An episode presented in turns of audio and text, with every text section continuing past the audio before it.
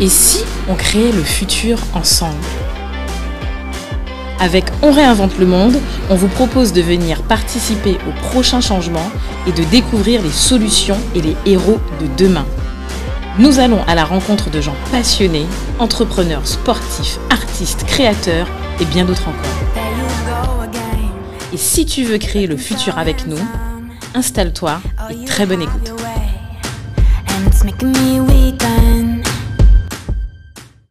Salut Do, Salut Cédric.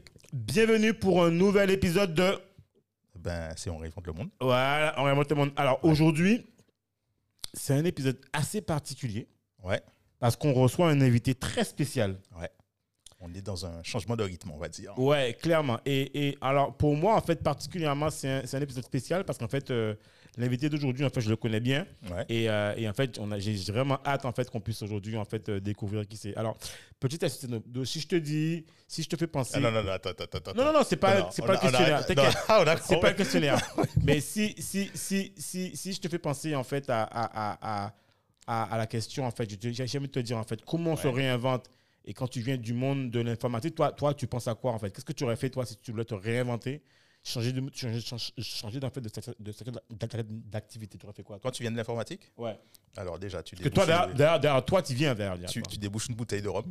Bah alors, je, je tiens à préciser que, je ne bois pas à la base, mais je, je, je- je- j'explique au principe. Tu débouches une bouteille de rhum, tu prends un coup, un verre, là, ça te remet un petit peu les idées. Ok. Et après ça, une fois que tu as les idées un peu plus libérées, là, tu commences à réfléchir sur ce que tu veux vraiment faire. Là. C'est, quoi ton... Mais toi, mais toi, en fait, mais toi, en fait, si tu, enfin, toi, as été, dans- enfin, tu es dans ce domaine-là aussi, en fait, tu es encore d'ailleurs. Enfin, j'ai, un orteil encore. Ok, t'as un orteil. c'est un orteil. Mais toi, tu aurais voulu faire quoi en fait si tu voulais te réinventer? C'est ah, quoi, c'est quoi en fait les domaines d'activité que tu aurais pensé toi, par exemple ouais? Ah, Il y, en a, il y en a trois sur lesquels je suis en train de travailler. Là. C'est quoi euh, La formation professionnelle. Ok. J'avais déjà, j'avais déjà, enfin, je suis le pied dedans. Ouais, Euh, tout ce qui est drone. ouais. Euh, et puis le dernier truc, c'est là, je suis en train d'étudier. tu peux dire que c'est dans l'écologie, mais j'ai envie de, j'ai envie de. on parle dans tout ce qui est recyclage, Ok, super. recyclage organique. Ok, ben voilà. Voilà. Finalement, en fait, tu parles, on est un peu dans la thématique du développement durable quelque part, Complètement. plus ou moins. Ouais. Ben voilà. Ouais. Ben, l'invité du jour en fait, c'est Samuel. Salut Samuel. Samuel. Bonjour les gars. Salut, salut. salut, salut, salut, salut. Cédric. Super, salut Yes. Samuel. Ben, Samuel, alors on- avant de démarrer en fait, est-ce que tu peux en fait euh, juste en fait euh, te présenter en disant qui tu es, ce que tu fais actuellement et t'inquiète après derrière on va, on va te bombarder de questions. Je voulez tout le, le process ou? Non, juste en fait ce que je actuellement ce que tu fais, tu vois, et puis après on va discuter tranquillos quoi. Comme ça on pourra Alors, expliquer un ben, peu moi, le je suis en donc euh, Samuel Trouillofou. Je suis en, en dernière année de master en management de la transition écologique et solidaire euh, dans une école qui s'appelle Green Management School, Ouais. euh, qui a été créée par Audrey Poulevard euh, l'an dernier. Je- Donc, je suis dans la première promo de cette école-là. Et donc, c'est une école qui favorise l'alternance. Et donc, en même temps, je suis en alternance dans une ONG qui s'appelle euh, Bilab France, qui est derrière le label Bicorp. Donc, Alors- première, première promo. Ça veut dire que c'est la meilleure promo, puisque vous êtes en train de, de déblayer les. Ouais, on est en train de débrayer. on est en Ah ouais, là, de- tu- de- ouais, exactement. Mais alors On moi j'ai, en fait, mais- on, mais- on ouvre le chemin. Là, Ah, exactement, pour les autres qui vont mais suivre. justement Samuel, attends, c'est quoi en fait la, la, la- alors c'est quoi en fait la vocation de, de- de cette école en fait qui est créée par Audrey Pulvar Parce qu'on sait, enfin, de mémoire, on se rappelle qu'Audrey Pulvar en fait a, a, a- a pris la place de la présidence de, euh, euh, je sais plus son nom, en Nicolas fait. Hulot. Nicolas Hulot, voilà, Mhm. et qui maintenant a tourné plus vers l'écologie générale. Mais c'est quoi en fait la vocation de l'école en fait en elle-même? Alors en fait, euh, la particularité de cette école-là, c'est que euh, elle est donc elle est composée d'un conseil scientifique et les membres de ce conseil scientifique, ce sont nos professeurs. Et ces professeurs-là en question, c'est des, des personnalités euh, reconnues, qui sont des experts, hein, même au niveau mondial parfois, dans chaque thématique qui, qui sont chaque thématique liée à la, au développement durable, on va dire, à la transition écologique. Parce qu'en fait, moi, je différencie transition écologique et développement durable. On en parlera un peu. Ouais, plus. on en Tu vas parlera. nous Super, expliquer en ouais, détail. super. Et donc, en fait, la particularité de cette école-là, c'est qu'elle, euh, donc, on a accès à des personnes auxquelles on n'aurait pas eu accès en temps normal, qui nous font Mhm. cours, et ça nous permet, en fait, d'avoir, euh, de comprendre les enjeux, on va dire, de l'ère, euh, de notre ère, finalement, en tout ce qui est transition écologique et solidaire. Ça nous donne des armes un peu dans tous ces domaines-là, parce que vous verrez que l'écologie, c'est quelque chose de très compliqué. Et ensuite, ça nous donne des armes pour après rentrer, euh, euh, alors, ou euh, ceux qui restent dans leur entreprise, transformer leurs entreprises de l'intérieur, ou euh, être complètement disruptif et créer des nouveaux, des nouveaux, des nouvelles choses en fait. Des... C'est penser autrement en fait, comme on dit, out of the box en fait. C'est réellement, on est, c'est donc c'est un peu particulier. Ça fait euh, beaucoup de militants à la fin, mais euh, mais ouais, c'est Ouais, ça, en fait, l'écologie, c'est un sujet où quand tu commences à, à re- à rentrer dedans, à comprendre le truc, Mhm. c'est tellement immense qu'après, tu switches, en fait, ton mindset, il, il switch, et après, tu n'arrives plus à... tu- Il y a le monde d'après, quoi, tu vois. Ouais, ouais. C'est en ça que c'est aussi pertinent. L'ancien monde et le nouveau monde. Exactement. Et tu, tu vois, par exemple, nous, on a un cours euh, où on décrypte du, des langages, le langage politique. Mhm. Et donc après, euh, une fois que tu rentres dans ça, euh, le prof lui-même, il me dit, bah, par contre, c'est toxique, en fait. Faut pas, faut que vous appreniez à ne pas le faire tout le temps, parce que n'importe quand tu entends un politicien à la télé, tu décryptes les premiers, deuxième, troisième versions de, ce, de la même phrase, et tu dis, ah on Ouais. se fout de ta gueule, tu vois. et ça, et ça, c'est, donc tu as ça surtout quoi, que sur la technologie, parce qu'en plus maintenant c'est un peu à la mode en fait, tu vois, le côté un peu green des trucs. Ouais. Donc euh, les marques, les entreprises, euh, les politiciens. euh, là, on est en période électorale, les, Ah ouais. les ça- candidats, ça y va tout à le monde fond, là. passe un petit côté de vert quoi. Ouais, et toi, tu sais décrypter ça en fait. Donc voilà, c'est te donner plein de billes en fait sur sur tout en fait, c'est assez large euh, pour pouvoir en fait avoir une base solide en termes d'écologie et de solidarité, donc et être capable après de créer le monde de demain avec les solutions qui vont aller être dans l'air du temps quoi. Eh, franchement, moi, là, tu m'as donné la pêche, là. Ouais. Franchement, c'est, moi, tu vois, c'est exactement, en fait, ce type de discours et ce type de mindset que nous, on a envie d'avoir ou qu'on a envie, en fait, euh, de, de, de, de faire, en fait, dans notre monde. Et alors, moi, le questionnement que j'ai, c'est, c'est ça, en fait, qui, moi, je pense que le point, le point de départ, en fait, euh, de l'épisode du jour, c'est ça aussi. Et on va, après, tu vas nous expliquer un peu tout ce qui est transition, écolo, tout ça, et solidaire, enfin, développement durable, tu expliques un peu la différence. Mais moi, ce que j'aimerais savoir, en fait, c'est que tu, rapidement, en fait, c'est je sais que tu viens du monde de l'informatique, d'accord? Tu as fait une école d'ingénieur, tu sais un peu ce que tu as fait. Et après, tu as été euh, consultant euh, junior, senior, nanana. Et moi, ce que je veux savoir, en fait, c'est qu'est-ce qui a été, en fait, le déclic? Pourquoi, finalement, en fait, euh, tu te dis, euh, parce que tu es arrivé à un niveau euh, d'expérience, tu as plus de 10 ans d'expérience. D'ailleurs, je, d'ailleurs, je crois, pour, même pour information, quand Mhm. Samuel a commencé à travailler, j'étais encore étudiant. C'est-à-dire que lui, il fait partie des gens qui ont fait leurs trois ans d'école. Ouais. Il a même pas, quand il a terminé, il a embrayé direct. Je crois que tu as commencé à bosser. Tu étais jeune, tu avais quel âge? Je sais plus quel âge tu avais. Enfin, moi, j'ai honte, quoi. Alors, j'ai- ben, en fait, il euh, bossait j'ai une déjà. année d'avance. Scolairement, j'avais une année d'avance. Donc, en fait, je suis arrivé en prépa, euh, j'avais 17 ans. Euh, j'ai fait les trois ans, euh, deux ans de prépa, trois ans d'école d'ingé. Ouais. Donc, euh, 22 ans, en fait, j'ai commencé à travailler. en fait. Ouais, en sachant que tu sais, quand lui, il a intégré l'école, Ouais. nous, moi, j'ai décidé de redoubler pour faire une, une 5 demi, une- euh, pour avoir une meilleure école. Mais Samuel est parti direct, il a fait son école, et voilà. Et du coup, c'est-à-dire que quand il est parti, il avait déjà, en fait, euh, il était en première année quand nous, on arrivés en France. Mhm. Et quand il a terminé, nous, on était encore en études, il déjà commencé à bosser, tu vois. Donc, quand on faisait des soirées ensemble, lui, il bossait, mais nous, on était encore étudiants. Donc, c'est 22 ans, tu vois. Donc, t'as, donc, donc, bien plus de 10... Non, t'as pas, pas que 10 ans. Tu dois avoir 15 ans d'expérience Ouais. dans, dans le Ouais, monde j'ai 15 informatique. ans d'expérience. Ah ouais 15 ans de management. Ah ouais, 15 ans de c'est énorme. En fait, de, de conseils, on va dire, en- d'accompagnement aux nouvelles technologies, on va dire ça comme ça. Et maintenant, ça fait un an et demi, bientôt deux, que, que je suis passé à autre chose. Quoi. Ouais, alors, c'est, c'est- mais c'est quoi en fait qui, Pourquoi, d'ailleurs, première question, pourquoi tu as quitté ce domaine d'activité Tu vois? Et qu'est-ce qui a été le. le- le- Enfin, on verra après. Et après, j'aimerais savoir en fait, c'est quoi Qu'est-ce qui a été le, tu vois, le déclic Qu'est-ce qui fait que tu te dis non, là, parce que quelque part, tu as tout lâché quelque part. faut bien dire. Il je me aurait rappelle. pu, euh, il aurait pu se dire, ouais, je suis peinard, machin. Ouais, non, mais en plus, ma- ouais. tu avais pas. for- En fait, je me rappelle parce que l'école, dure, je crois, 3 ans, c'est ça, 3 ans. C'est-à-dire que Deux ans et demi, ouais. deux ans et demi. Donc, en fait, même au niveau des revenus, euh, là, tu tombes dans un gap, je veux dire. Donc, tu vois, déjà, en fait, voilà, qu'est-ce qui fait que tu décides, en fait, tu vois, de. de, de- voilà, quoi. Cette prise de risque aussi. Ouais, voilà. Alors, euh, bon, alors pour refaire le parcours, finalement, euh, donc je suis sorti, euh, j'étais à l'école d'ingénieur en informatique. Donc j'ai fait, en fait, quand je suis sorti là, en fait, quand tu es en école d'ingénieur, on te vend un, un- plan de carrière. On te dit, pendant cinq ans, tu es analyste, puis après, tu es chef de projet, et puis après, tu es manager. Et en fait, donc moi, j'avais ça en tête. Donc quand je suis sorti d'école, mon but, c'était d'être manager. Et donc, à l'époque, tu te rappelles de moi, tu vois, j'avais les cheveux longs. Ouais, ouais, ouais. Euh, tu vois, et en fait, j'étais persuadé que je pouvais changer, euh, je pouvais euh, faire de l'informatique et changer le monde. Mais ce qui m'intéressait, moi, c'était l'aspect un peu social. Donc, j'avais dit, je m'étais dit, bon, les, les, managers dans le concert, c'est des mecs, c'est des requins, tu vois. Les gars, ils te mangent. Moi, je voulais montrer aux gens que je pouvais être manager, faire venir plein de gars qui me ressemblent, tu vois, les Antillais, euh, etc., les faire rentrer dans ce système-là et euh, les manager autrement et montrer que je pouvais réussir. Que c'est possible, quoi. On pouvait avoir des résultats en manageant différemment, finalement. Exactement. Exactement, c'était mon but. Donc, alors, j'ai fait grands, quasiment toutes les grosses boîtes de conseil. J'ai commencé chez Sopra, j'ai fait Accenture. Après, euh, donc Sopra Accenture, j'étais, on va dire, analyste, consultant. Ensuite, euh, je suis devenu consultant senior chez Tata Consultancy Services, qui est l'une des plus grosses boîtes de conseil euh, indiennes.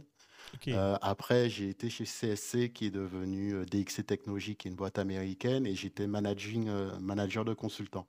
Et donc là, je donnais des cours aussi à un organisme qui s'appelle FITEC. J'ai fait ça une année où, je, où il y a des gens, des jeunes qui sont en reconversion et puis j'allais leur apprendre. Moi, j'étais sur SAP. Donc ceux qui connaissent pas SAP, c'est un gros ERP qui est dans les grands groupes, etc. Et euh, moi, euh, je formais des mecs que sur ça et après je les intégrais. Et j'avais réussi en fait mon pari en fait. Donc je, en, en l'espace de ouais de, de je sais pas, de 10 ans, j'étais passé manager de consultant. Je prenais des jeunes euh, qui étaient plutôt en reconversion et plutôt des gens qui me ressemblaient, tu vois. Et euh, je les faisais rentrer. Et comme les gars, personne ne voulait de ces gars-là, parce que dans le conseil, on veut toujours des expérimenter pour ne pas avoir de problème. Tu vois, ah ouais, d'accord. Mais moi, je savais que c'était euh, derrière ça, la plupart du temps, il y avait une grosse arnaque et que derrière, des jeunes pouvaient faire, faire le taf, quoi, en fait. Et en fait, j'avais même remarqué que le petit delta que tu as finalement à devoir passer avec du temps, le temps que tu passes avec des jeunes pour leur apprendre ce genre de métier, euh, versus ce que tu y gagnes, en fait, euh, tu es gagnant-gagnant, en fait. Et ça m'a permis, euh, sur ma dernière mission chez CSC, j'étais, enfin, je vais pas donner les chiffres parce que c'est confidentiel, ouais. mais j'étais, j'ai fait le meilleur pourcentage, enfin, le meilleur ROI, tu vois, sur mon job parce que j'avais des, j'avais des, des jeunes qui n'étaient pas facturés très très cher. Et qui, ah d'accord, euh, en fait, qui était facturé cher, mais qui euh, nous coûtait pas cher, tu vois. C'est toujours une question de. Tu quand tu as les gros. Tu, en, tu en as fait des, euh, de gestion, des, des, jeunes bankable. Ils sont devenus bankable, les mecs. Donc, j'ai prouvé, en fait, je me suis prouvé, en fait, et j'ai prouvé, enfin, je me prouvais, en fait, quelque part, que voilà, c'était, ça pouvait fonctionner à ma façon. Mais en fait, donc ça, donc ça, ça a été mon conseil. Et puis sur les dernières années, j'ai dit, euh, bon, il faut que j'arrête le conseil parce que les gars, tu les formes, des jeunes, tu es fier. Et puis deux ans après, ils se cassent parce que c'est ça le conseil aussi. Ça a ah un turnover monstre, etc.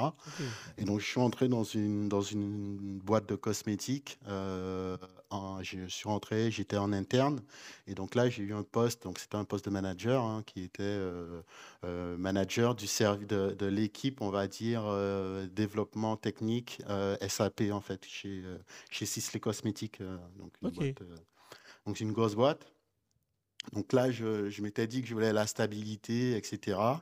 Donc c'était donc ça rentrait un peu dans, dans, dans, dans, le schéma, on va dire. Ouais. Donc ça, ça, je suis entré chez eux en 2017, je crois, ou 2018, je me rappelle même plus, tu vois. Quand tu commences à ne plus te rappeler, c'est ouais, c'est pas possible. ça. passé. Ça... Donc ça, c'était c'était c'était nickel. Ça a commencé à une super aventure humaine, etc.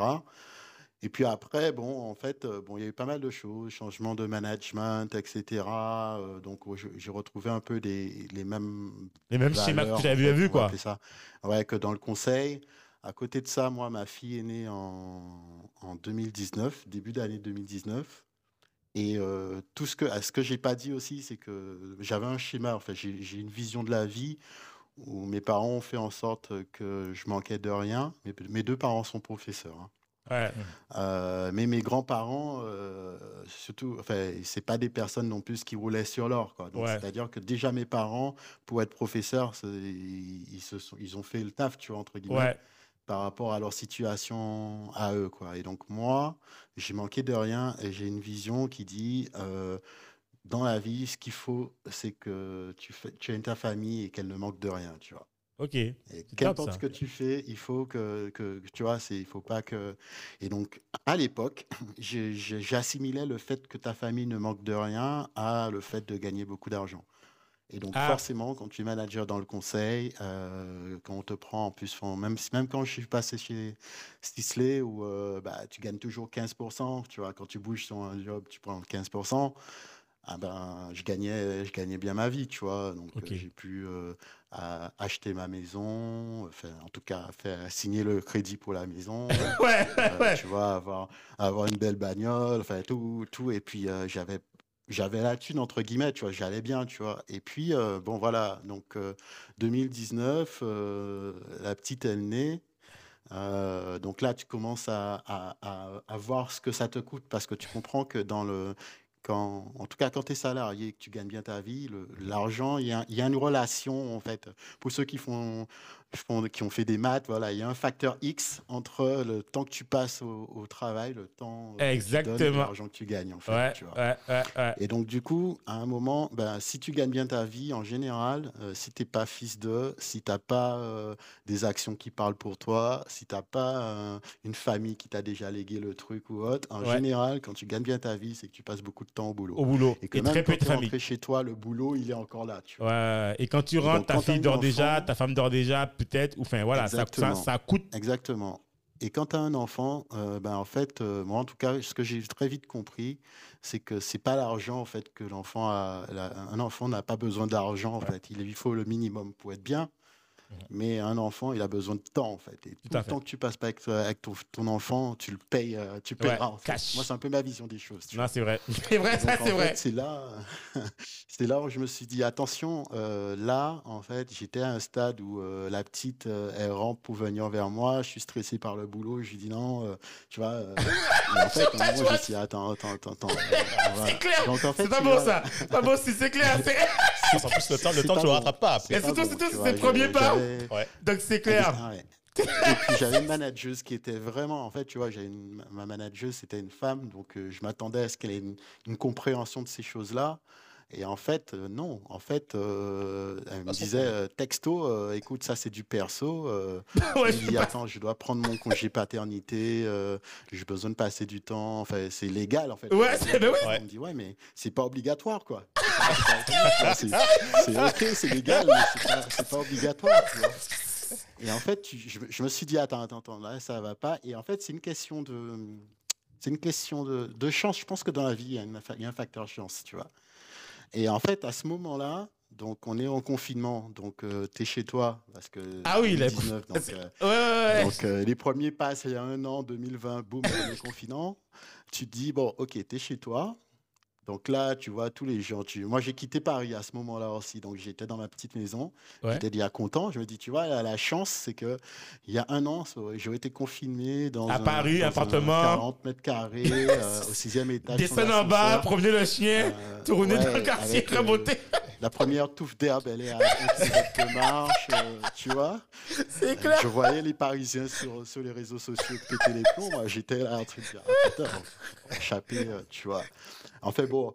Et donc, du coup, tu vois, là, je me dis, donc, je suis chez moi, tu vois, donc, euh, je, suis, je suis dans un environnement qui est celui que j'ai décidé d'avoir, qui correspond à mes valeurs. Euh, le boulot, ça va pas. J'ai la petite, je me rends compte que finalement, euh, je peux gagner 5 000, 10 000, 20 000 euros. Euh, à un moment, euh, c'est pas ce que l'enfant te demande. Ça, Ouais. toi, en tant que parent, c'est ce que tu crois qu'elle a besoin, mais en réalité, ce qu'elle a besoin, c'est de la stabilité, en fait, et de la présence, en fait. Du temps. fait. Et donc, en fait, au même moment, euh, moi, je suivais déjà Audrey Poulevard parce qu'elle était. euh, ben, parce que je, je suivais la journaliste, euh, c'était une antillaise, c'est Ouais. quelqu'un qui a, qui a un côté, qui, qui travaille beaucoup, qui va au bout des choses. C'est un peu un exemple, en fait, pour moi, Ouais. tu vois. Sur la, sur, et en fait, elle est passée, euh, elle était passée à la télé avec euh, Cécile Duflot. Donc, Cécile Duflot, c'est la directrice de Oxfam France. Et ils avaient. euh, il avait ancien, élu d'ailleurs. Ancien élu, euh, ancien élu aussi. Exactement, ancien élu, exactement. Et ils, ils attaquaient euh, le, le- le gouvernement, en fait, euh, pour crime contre euh, l'écologie ou un truc Mhm. comme ça. En fait, là, je me suis dit, tiens, euh, j'avais pas encore bien capté ce côté-là, en fait, d'Audrey Poulevard, tu vois. Je voyais, euh, tu vois, les, les prises de position, euh, tu vois, sur, sur différents sujets, mais je, pas sur l'écologie, j'avais pas encore bien capté à quel point elle était engagée. Donc, j'ai commencé à la suivre. Et en la suivant, je me suis rendu compte qu'elle créait en même moment euh, cette école-là. Donc, j'ai été voir le site de l'école, j'ai été voir euh, ce qu'elle proposait. Là, j'ai vu le, le staff, entre guillemets, qui était plein de personnalités, de gens euh, euh, que moi Engagé, quoi. Engagé et qui avait des Ouais, valeurs, en fait. quasi- euh, Je sais pas si vous connaissez le GIEC, par exemple. Ça vous Oui, le GEC, Ouais. oui, ah oui, le GEC, parle- tu veux- Ah ben, moi, j'ai, parmi mes profs, tu vois, j'ai des, j'ai des experts du, du GIEC, tu vois. Ok, ok. Ouais, Parmi donc en mes fait, ouais, il y a profs, quand même j'ai de grosses des- pointures, quoi. J'ai des membres de la fondation Nicolas Hulot, qui s'appelle maintenant la Fondation pour la Nature et l'Homme, tu vois. Ouais. Euh, et en fait, euh, j'ai des directeurs de cabinet d'anciens po- politiciens, en fait, etc. Tu vois. Ouais, donc Et c'est donc, quand assez. j'ai ouais. vu ça, je me suis dit, tiens, ah ouais, donc je, je- Mais par contre, il fallait postuler, il fallait faire tout un truc euh, pour montrer que tu étais motivé, Motivé. etc. Je me suis dit, bon, écoute, tu es en poste, tu testes le truc, tu vois, tu essaies de. T'as rien à perdre, de toute de- de- Exactement, de répondre ma- au, au- au questionnaire, tu essaies de, de donner. euh, ça allait loin, hein, ça allait à quelles sont tes lectures qui t'inspirent. Ah ouais. Ah ouais. T'as menti ou pas Allez, je veux dire, t'as t'as menti ou pas Tu es pris, tu es pris. Là, tu, maintenant, tu fais de la vérité, là. Non, non, toi, bête. Allez, Joker. Non, c'est- non, mais sérieux. Et, et- et je me suis dit, voilà, si on te prend, tant mieux. Euh, si on te prend pas, ben, au moins, tu as essayé. quoi. T'as- Ouais, Ouais. ouais. tu as eu l'opportunité, tu Et- as essayé, tu vois. Et donc moi, j'avais ce côté plutôt solidaire que écologie. L'écologie, c'est un truc qui, me parlait avant parce que j'aimais bien les animaux, donc euh, les animaux un peu sauvages euh, qui... Joël, ça- ouais, ça me parlait, tu vois. Ok. J'étais pas non plus à fond là-dessus. Moi, c'était l'aspect solidaire, la transition solidaire, tu vois, continuer dans les trucs. euh, euh, J'avais un rêve, tu vois. Mon rêve, c'était de prendre les gens dans la rue, leur donner un toit, les dire, ben, les gars, vous habitez au premier étage, au deuxième étage, vous travaillez. euh, Ok. voilà, euh, yes. J'étais un peu loin, quoi, dans ma tête. Et donc là, je me suis dit, tiens, pourquoi pas, je vais tenter. Et donc, j'ai eu, euh, et donc, j'ai été pris, en fait. J'ai passé un entretien avec le directeur de l'école qui m'a appelé chez moi. Euh, il m'a dit, on a discuté pendant presque une heure. Il s'appelle Franck Kerfoun. Ah ouais. Euh, super gars d'ailleurs. Et, euh, et suite à ça, je me suis dit, euh, il me dit, bah, tiens, bah, pour moi, t'es pris, quoi. Et là, j'ai dit, super. Félicitations, ah ouais, franchement, top. Ok. Ouais, mais là, je me suis dit, attends, ok, donc maintenant, il faut que c'est vraiment parti. hein. Qu'est-ce que je fais? Ouais, eh ben oui, c'est clair. Je dois commencer à dire à ma femme, bon, euh, ben, peut-être que ça va changer.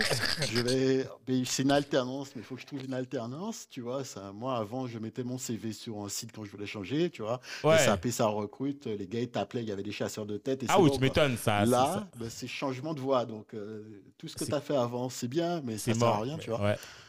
Et donc, en fait, tout est. C'est là où vraiment j'ai pris conscience de, de la marche. En fait, c'est un peu comme quand on avait créé Autodidacte, Cisco. Tu vois, au début, on s'est dit, waouh, créer une association, Station, ouais, c'est plein de choses. euh, ouais, comment tu vas faire et tout. Et puis, statuts on tout, dit, ben, ouais. on se lance.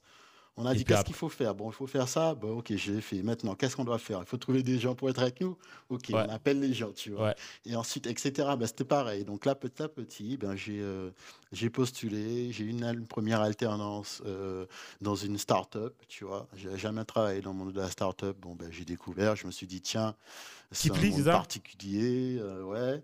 Donc, du coup, j'avais la- l'alternance payait ma formation. J'avais un salaire, c'était un SMIC. Donc, j'ai divisé mon salaire par quatre. Ouais, mais alors justement, attends, parlons-en. Ça, c'est un truc tout bête, mais en fait, c'est- un- tu, tu parles de ça en deux secondes, mais ça a un impact en réalité. Quand tu divises ton salaire par Ouais. quatre, Mais quelque part, tu en vois. fait, là, Quand là- je dis les, les planètes sont alignées, moi je ne vais pas essayer de la faire comme certains qui te disent euh, non, euh, tu peux changer de monde.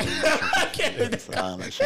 je, je vois, je vois plein de gens qui disent ça. Moi, il y a une particularité, c'est le confinement en fait. Je pense que ah oui. comme, le- comme on était confinés, les vrai. gens ils ont ils ne pouvaient plus dépenser en fait. Oui, et moins se Donc, comme consommer. moi j'ai divisé, donc j'avais mis un peu d'argent de côté non plus, mais Ouais. j'étais pas non plus, euh, tu vois, j'étais pas millionnaire, tu vois. Ouais, Mais euh, comme les, on était en confinement, les gens dépensaient moins, les gens dépensaient utile Et en fait, euh, alors je suis marié, donc ma femme, elle a quand même une situation, on va dire, normale, Confortable. confortable. Euh, mais euh, ça change pas que voilà, on dépensait moins en fait. On Ouais. était à un moment où euh, on n'avait plus besoin de s'acheter le dernier costume euh, Euh, euh, qui était sorti, tu vois, de Fursac, parce que euh, de toute façon, euh, le costume il reste à la maison. tout à fait. tu dépensais Les West- efficace. Les Westa. Voilà. Ouais, ouais, Exactement. ouais. Donc en fait, euh, et, c'est- et ça, c'était, c'est pour ça que je dis, moi, les planètes étaient alignées aussi, parce que forcément, ben, tu t'adaptes, tu, tu conçois, donc euh, ton salaire, il a baissé, tu pètes quand même toujours tes, tes traites sur ta maison, Ouais. mais euh, derrière, tu vois, ben, tu, tu reviens à des choses essentielles, et puis en fait, euh, euh, le premier mois, tu fais attention, et puis le deuxième mois, tu fais attention, et puis finalement, tu, ça devient un train de vie. Tout à fait. tu te rends compte qu'en plus ta petite euh, elle va mieux en fait. Et Oui, tu es pas plus présent. Voilà. exactement t'as pas besoin de lui acheter 10 000 trucs parce que les enfants ils ont pas be- en fait Ouais, on, donne à on, on transmet à nos générations ce, ce besoin de consommer parce qu'on se dit euh, voilà on a les moyens donc on t'offre l'enfant il prend il prend à la fin il est, euh, ma petite au début euh, tu lui donnais deux jouets trois jouets dix jouets à la fin elle avait même oublié que le premier jouet qu'elle avait enfin, C'est vrai. vrai. tu vois? Ouais, Alors qu'à un moment, ben, tu, tu te recentres en fait là-dessus. Et donc, moi, ce qui s'est passé, c'est ça, en fait. C'est que euh, on a revu euh, le- les besoins qu'on avait. Et puis, au début, on, a, on, on pensait que ça aurait été difficile. On a eu le confinement qui nous forçait de façon tout le monde à s'adapter à ça. Et puis, sorti du confinement, enfin, du premier, euh, du premier confinement, on va dire, ben, le train de vie était déjà là. On ne ressentait pas forcément le besoin de faire plein de choses, de, de prendre un avion à chaque fois qu'on qu'on avait deux jours de vacances. De, Bien sûr, ouais, bien sûr, bien sur sûr. ce trip-là, C'est vrai. C'est vrai. Et en fait, euh, moi, j'ai toujours eu un dicton, c'est que le, le, le premier, enfin, le plus grand, euh, ce sont tes désirs qui, qui, qui sont les- les- les- l'origine de, de tes plus gros malheurs, en fait, tu vois. Mhm. C'est-à-dire c'est que vrai. si, t'as pas si tu te crées pas un besoin d'avoir quelque chose, ben, en fait, euh, t'as- tu vois, à partir du moment, il y a un, y a un à partir du moment où les, les besoins vitaux, tu vois, sont, sont, sont, enfin, t'as pas de problème là-dessus. Tout le reste, en fait, c'est des choses que, que tu veux, la société ou tout ce que tu veux, t'apporte, en fait, et très vite, tu es dans le pli, tu vois, euh, ça Ouais. te permet de te comparer à ton semblable euh, en termes, tu Tout vois, à fait. de dire, est-ce que Tout je, à fait. comment, quelle voiture il a, donc il est, c'est quelqu'un comme ci, qui- quelqu'un Ouais, comme ouais, ça, comment il s'habille. Et en fait, quand tu enlèves tout ça, euh, quand tu revois tes valeurs, en fait, quand tu es plus en accord avec tout ça, mais en fait, euh, ça devient. Et donc, tu te rends compte que tu arrives à même à faire des économies en ayant un, un salaire qui est quasiment hauteur du SMIC et un autre qui est dans un salaire, on va dire, normal, tu vois. Ouais. Et, Et- c'est ça, en fait, tu vois. Je pense que ça, c'est la première grosse leçon que j'ai eue. euh, Mais- sans mais dis-moi, une question. Mais, mais ta, ta- ta- ta femme, elle, quand tu lui annonces ça, oui, bon, euh, on va. Euh, euh, Il y, a, il y a- il y a- il y a une réflexion en cours, là. Il y a, il il l'école qui m'a qui m'a reçu. Je suis reçu à l'école. Euh, je vais peut-être abandonner, je vais certainement abandonner le travail. Eh, C'est quoi sa réaction, là? Ah, tu, et tu oublies de dire que j'ai démissionné, en fait. Ouais, quand tu- comment tu lui fais? Ah, t'as- ah oui, d'accord. ça, tu touches pas ça. Ah ouais. Parce que si. Donc, euh, ouais, non, mais en fait, euh, donc moi, je pense, et on en revient. Bon, là, j'ai beaucoup parlé de ma fille en disant euh, le temps qu'elle a besoin, tout ça, mais c'est pareil. hein. Tu sais, moi, dans le management, dans le conseil, les gars, à un moment, ils sont tous divorcés. hein. Ah ouais? Donc, c'est pareil. C'est-à-dire qu'à un moment, ben ouais. Quoi, tellement, moment, tellement, tu- tellement, ça, là, ça prend du temps. Ah ouais, je, ah ouais, je pensais pas que c'était. euh, T'es pas, pas à la maison, t'es pas, t'es, dès qu'il y a- t'es toujours en déplacement. Moi, quand j'étais chez, euh, dans le conseil, ma dernière mission dans le conseil, le, le lundi matin, je prenais le train pour le nord. Euh, j'étais à l'hôtel euh, du lundi au jeudi soir. Je Ah ouais? le jeudi soir, hein. ça c'est le conseil. Ah ouais Euh, Ah ben oui, parce que, oui, parce tu vas, oui, tu vas dans, tu, vas dans, dans les boîtes, en fait, effectivement, tu vas dans les boîtes pour pouvoir en fait. euh, Ah ouais, c'est Exactement. Mon client, c'était Decathlon à Villeneuve d'Ascq. Tu vois, j'habitais à Paris à l'époque. Bah, Ah pendant quatre jours, ta femme, elle te voit pas, et puis tu rentres, euh, tu rentres le week-end, en fait. Donc tu rentres le vendredi, le jeudi, donc le tu dors comme un malade. Le vendredi, tu es au bureau rapido. Samedi, dimanche, et puis dimanche, tu prépares tes affaires pour le train de 5 heures le matin. hein. Ah ouais. Donc en fait, c'est tout ça pour dire, tu vois, donc en fait, c'est pareil, elle, elle a très vite compris aussi euh, que voilà, c'était aussi pour le bien de tout le monde qu'il fallait que je sois, Ouais.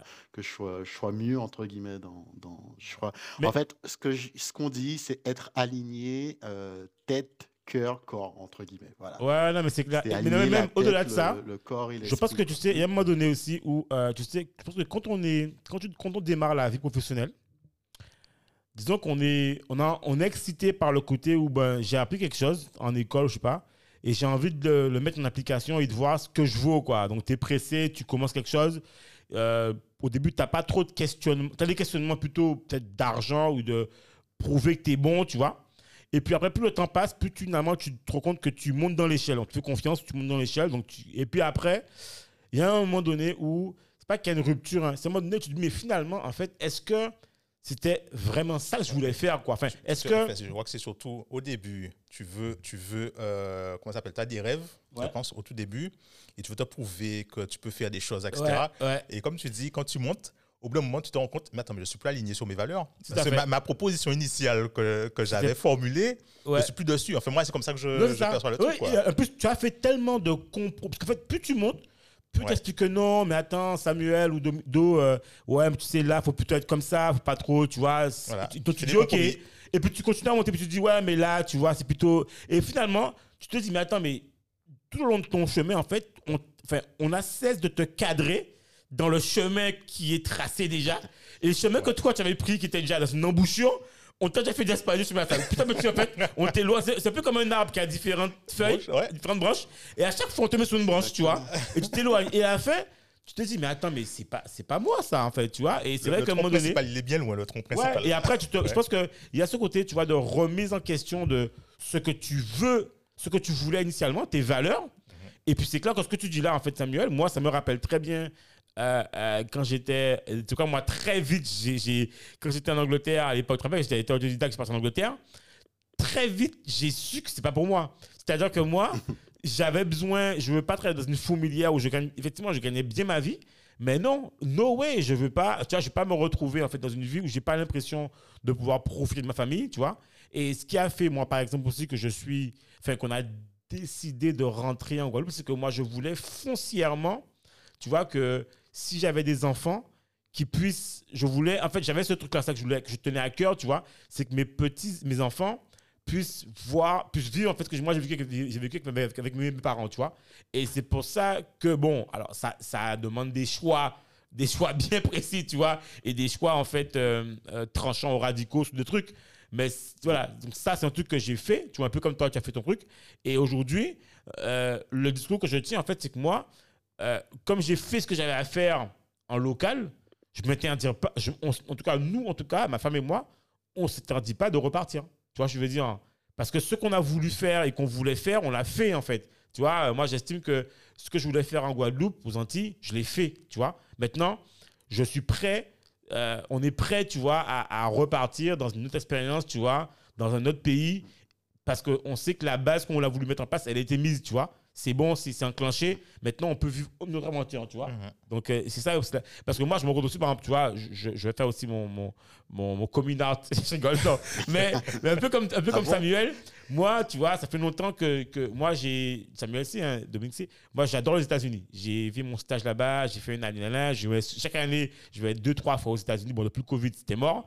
Mais moi, j'ai toujours, en fait, ce, ce, ce souhait, ou d'ailleurs, j'ai j'ai failli travailler là-bas, mais ce, tu vois, j'ai toujours eu envie de vivre une expérience vraiment, tu vois, là-bas, où j'ai l'impression de, voilà, d'accomplir les choses, voilà. Donc, c'est quelque chose qui me va dans la tête. Et nous, en tout cas, on ne s'interdit pas, tu vois, de repartir, voilà, vivre une expérience, vivre, en tout cas, vivre des expériences autre part. Et c'est ça, en fait, je pense, qui est important dans la vie, c'est de, de ne pas, tu vois, quitter de, en laine de mire, tu vois, ces rêves, tu vois, des trucs qu'on a besoin et qui font que tu sors aussi, exactement comme tu l'as fait, que tu sortes de ta zone de confort, qui fait que tu ne tentes rien finalement, tu vois. Et toi, quelque part, ben, c'est ce que tu as fait quelque part. Tu es sorti de ta zone de confort pour aller te confronter, tu vois, quelque chose que tu ne connaissais pas, Gaillard, quelque part.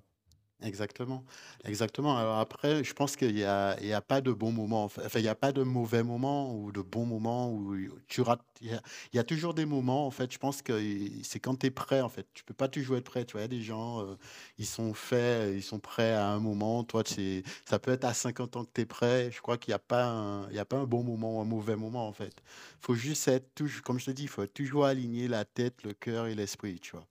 C'est un peu ça. C'est euh, faut que tu, si t'es pas aligné euh, dans ce que tu fais au quotidien, en fait, euh, c'est ta tête qui va péter. C'est, tu vois, en fait, à un moment, moi, j'avais un collègue qui disait, euh, fais tout ce que tu veux, mais va pas au burn-out parce qu'une fois que ta tête a pété, tu peux, tu peux essayer. Après, il y a plein de gens, mais tu sens que les gars, ils sont pas bons, ils sont pas bien. Ça va, tu vois, une fois que ça a pété, la tête, le, cer- enfin, le cerveau, c'est un truc complexe, tu vois. Ouais. Donc, une ouais. fois que tu as touché à ça, une fois que ça ça, ça a comme, pété, c'est comme, la- genre, je vais pas me toucher. hein. Et je pense que c'est un peu comme la cocaïne. Quand une fois que t'as touché, c'est mort, quoi, c'est ça. Tu peux plus retourner. Exactement, exactement encore, tu vois, c'est un peu ça, c'est le truc quand, ta- quand ta tête a pété, quand tu, quand tu es parti en burn-out et tout ça, la dépression, tu vois, c'est aussi tous tes proches aussi qui subissent ça, en fait, donc c'est... Mais tu sais quoi, attends, Attends, tu sais quoi Il y a. Attends, euh, c'est qui qui a. Attends, je sais plus qui nous a parlé de ça. Ah oui, c'est. euh, c'est. euh, euh, Jean-Marc Nourel qui nous disait Ouais. qu'il travaillait dans une boîte. Je crois que c'est- non, non, non, pas Jean-Marc, c'est Satcham Dorving. Dor- Sa- Sa- Sa- Satcham. Il nous disait qu'il travaillait dans une boîte. Et, euh, et, et en fait, euh, son N, N, pas combien. Et il te dit en fait qu'à un moment donné, le mec, il travaillait, c'était un, un fou du travail. Et il arrive un matin, et le gars fait une sorte de crise cardiaque ou je sais pas, Ouais, comment, un truc ouais, comme ça. Il tombe, ambulance, nan, nan, hôpital. Donc on se dit, bon, le gars, c'est fini, quoi. Enfin, on va pas le. Enfin, tu sais, c'est bon, quoi. Il va pas. Le vendredi Le suivant. vendredi suivant, le lundi matin, le gars revient au boulot, comme si de rien n'était. En gros, circuler, euh, voilà, on continue, quoi. Il ça a pas- continue. Il a pas pris de ses leçons. Et, et- et lui, ça l'avait choqué. Tu t'es dit, attends, il s'est dit, attends, moi, je vais finir comme ça. Il s'est dit, non, tu vois, c'est pas possible. C'est là où il s'est Ouais. rendu compte qu'il faut qu'il parte dans cette situation, en fait. Pareil que toi, il faisait aussi du, du conseil. C'est là où il s'est dit, non, il peut pas parce qu'en fait, sa vie va y passer. Et d'ailleurs, je sais pas si tu te rappelles, quand Satya faisait du, du, euh, du conseil, il expliquait aussi qu'il mangeait mal, il avait un rythme de vie, en fait, qui était pas bon, tu vois. Et c'est vrai que je connais pas ce monde-là, du conseil, mais euh, apparemment, euh, c'est euh, c'est c'est chaud, quoi. Après, euh, si, ouais, après, je sais pas si c'est propre. Je pense qu'il y a encore des métiers pires que ça, tu vois. Mais euh, en tout cas, les traders, je sais pas comment ils font. On a, Ah, on on sait comment ils font. On sait, on sait deux comment ils font. J'ai deux de potes euh, qui, pourra mieux vous en parler, tu vois. Mais tu vois, euh, c'est clair que, tu vois, moi, j'ai eu des boîtes où, quand, dans le package à l'arrivée, on te donnait des, des cartes prépayées pour appeler des psychologues, tu vois. Sérieux?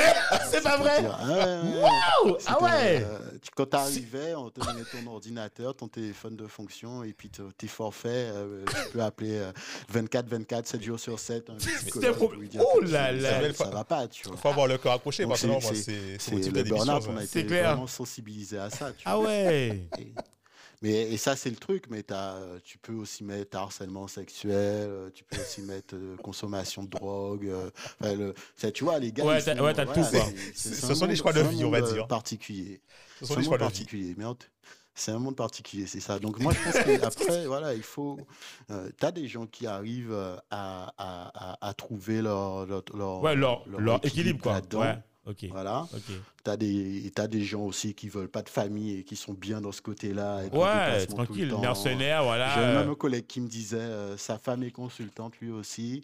Lui, il était euh, en déplacement en Europe un côté, sa femme l'autre, et il prenait un avion entre les deux pour se rejoindre ensemble, euh, dîner, euh, à- et- et dîner ensemble dans une ville en Europe entre les deux. Ah tu vois, ouais. et puis repartait reprendre l'avion le lendemain matin, chacun Ouais. de tu vois, mais ça, Ouais, en fait, pour eux, vois, c'est un luxe. Mais moi, je pas si c'est un vois. luxe. Hein. Moi, vu qu'on t'a dit ça, pour lui, c'est un luxe. Je dis, ouais, tu vois, on peut se. Non, non, moi, tu vois. euh, Après, comme Ouais, tu dis, si. je pense que Ouais, c'est une chacun- conception de, de valeur, une conception de vie, de famille. Je, je reviens, je reviens sur ce que tu disais, Cédric, c'est-à-dire que euh, Samuel est sorti de sa zone de confort, mais je dirais que il est sorti de sa zone de confort, d'une zone de confort financière, Ouais. pour aller dans une autre zone de Confort, confort ouais, familial. Familial, ouais, c'est vrai, c'est vrai. Et je exactement. pense que tu as gagné en termes de confort, au Ouais, final. C'est clair. Exactement. C'est clair. C'est exactement ça. C'est Ouais. exactement ça. C'est-à-dire que moi aujourd'hui, donc moi aujourd'hui, je travaille dans une euh, ONG qui s'appelle Bilab. Ouais. Et Bilab, c'est euh, l'ONG qui gère tout ce qu'il y a derrière le label B Corp. Et B Corp, c'est le label euh, RSE. C'est en fait c'est un label d'organisation, donc pas de produit. euh, Donc Mhm. on va dire développement durable. C'est plutôt le for good. Donc c'est le business for good. Le B Ouais. c'est benefit. ce qui- de B Corp veut dire benefit. Et ça c'est un label international d'origine américaine euh, et qui a, qui a, tu vois, et en fait, tous les jours, moi, quand je vais travailler euh, chez Bicorp, je travaille dans, une dans une institution qui est là pour chercher à rendre le monde meilleur par les entreprises, en fait, tu vois, par le- les entreprises et leur business. Donc, tu vois, au moins, euh, tu vois que, que quand je me lève le matin, euh, je suis quand même assez, assez aligné avec ce que Ouais, je ver- ouais. produis. Ouais. Je peux regarder ma fille euh, dans, dans les yeux. En plus, comme je disais, euh, maintenant que, tu, que j'ai basculé dans, dans, dans ceux qui, qui sont, on va dire, sensibilisés à toutes ces questions de transition écologique et solidaire, je peux plus faire semblant, c'est plus compliqué, tu vois. Donc au moins, Ouais. je suis à l'aise avec Clairement. ce que je fais, tu vois. Et donc, tu as raison, Dominique, euh, quand tu... En fait, on parle de zone de confort, mais euh, je pense que ce qui, est, ce qui était plus dur, c'était de continuer euh, ce que je faisais avant. euh, surtout mon dernier poste, euh, ça aurait été plus, ça aurait été plus dur pour moi que, que, que basculer, reprendre les études, euh, refaire des alternances dans des entreprises et tout comme ça, quoi, diviser son salaire, etc. Quoi. Ouais. Et moi, moi, en fait, moi, ce que je suis intéressé de savoir, c'est aujourd'hui, en fait, euh, moi, en fait, j'aimerais dire qu'aujourd'hui, tu vois, je trouve qu'il y a, il y a, il y a, un sorte de, de, comment dire ça Il y a un sorte de double débat. Je t'explique. En gros, pour moi, il y a les gens qui connaissent de fond en comble, des experts en fait en écologie, en développement durable, en transition, et il y a toute la masse de la population qui déjà, par exemple, je prends un cas tout bête, euh, déjà même le tri des déchets en fait aux Antilles, des fois on se demande mais Non, mais il n'est pas fait. voilà, tu vois, je vais te dire que moi j'ai l'impression qu'il y a- il y, a deux marges de vitesse, il y a une minorité de connaisseurs, d'experts qui connaissent le sujet, qui comprennent les thématiques, qui comprennent le truc, et tu as toute la masse de la population. On, qui, on est complètement, j'ai envie de dire, moi je me mets là-dedans, je dis on est complètement à la rue, quoi. Je veux dire, et tu vois, et moi, En euh, fait, euh, ouais, en, en fait, l'écologie, euh, l'écologie peut pas parler de l'aspect solidaire. L'aspect solidaire, c'est le fait de dire simplement que tu fais pas d'écologie sans intégrer les êtres humains. ok, Tu peux pas faire. C'est les gilets jaunes, quoi. C'est-à-dire qu'à un moment, si tu dis je, je vous fais de l'écologie, mais, mais que les gars, ils sont pas capables de payer, euh, euh, le- de, tu vois, à la fin du mois, elle est compliquée, les gars, ils vont te dire. euh, ah. ouais, bien Donc, sûr, Mais l'écologie, c'est à la base, c'est une science et c'est compliqué. Parce que en gros, euh, tout est écologie en fait. Ça part des, ça commence avec, si tu parles de l'aspect climatique, c'est de la physique, Mhm. c'est de des climatologues qui vont t'expliquer que voilà, en fait, euh, les gars, et aujourd'hui c'est des consensus. On n'est on n'est plus en train de parler de est-ce qu'il y a une théorie là, une théorie là. Là, il y a un consensus scientifique. C'est le GIEC qui est porteur de qui est porteur de ça, hein, qui est gar- garant de ça, qui en fait le GIEC, ils sont, ils sont là, c'est des, des experts qui sont là pour prendre l'ensemble de la presse scientifique mondiale reconnue et faire des synthèses pour les décideurs, donc pour les gouvernements, etc. En l'occurrence, à la fin, tu as un, un- un document qui est un rapport qui, est, qui permet, qui sert de base pour les discussions dans les COP, là, les COP 21, Ouais, COP ok, d'accord. 22, etc. Donc, en fait, l'écologie, c'est vachement compliqué parce que ça va euh, effectivement de la climatologie, etc., géologie, euh, physique, chimie, tout ce que vous voulez, pour expliquer comment le système euh, euh, Terre fonctionne. ok, Une fois que tu as compris ça, tu comprends pourquoi on parle de CO2 tout le temps et quel est le problème, en fait, parce que tu comprends ce que c'est que le changement climatique. Ensuite, tu vois, c'est l'écologie, c'est aussi- donc c'est aussi euh, tout l'aspect biodiversité. Tu comprends l'importance des espèces. Tu vois pas les espèces que comme des histoires de ah t'as vu il y a un rhinocéros, tu vois.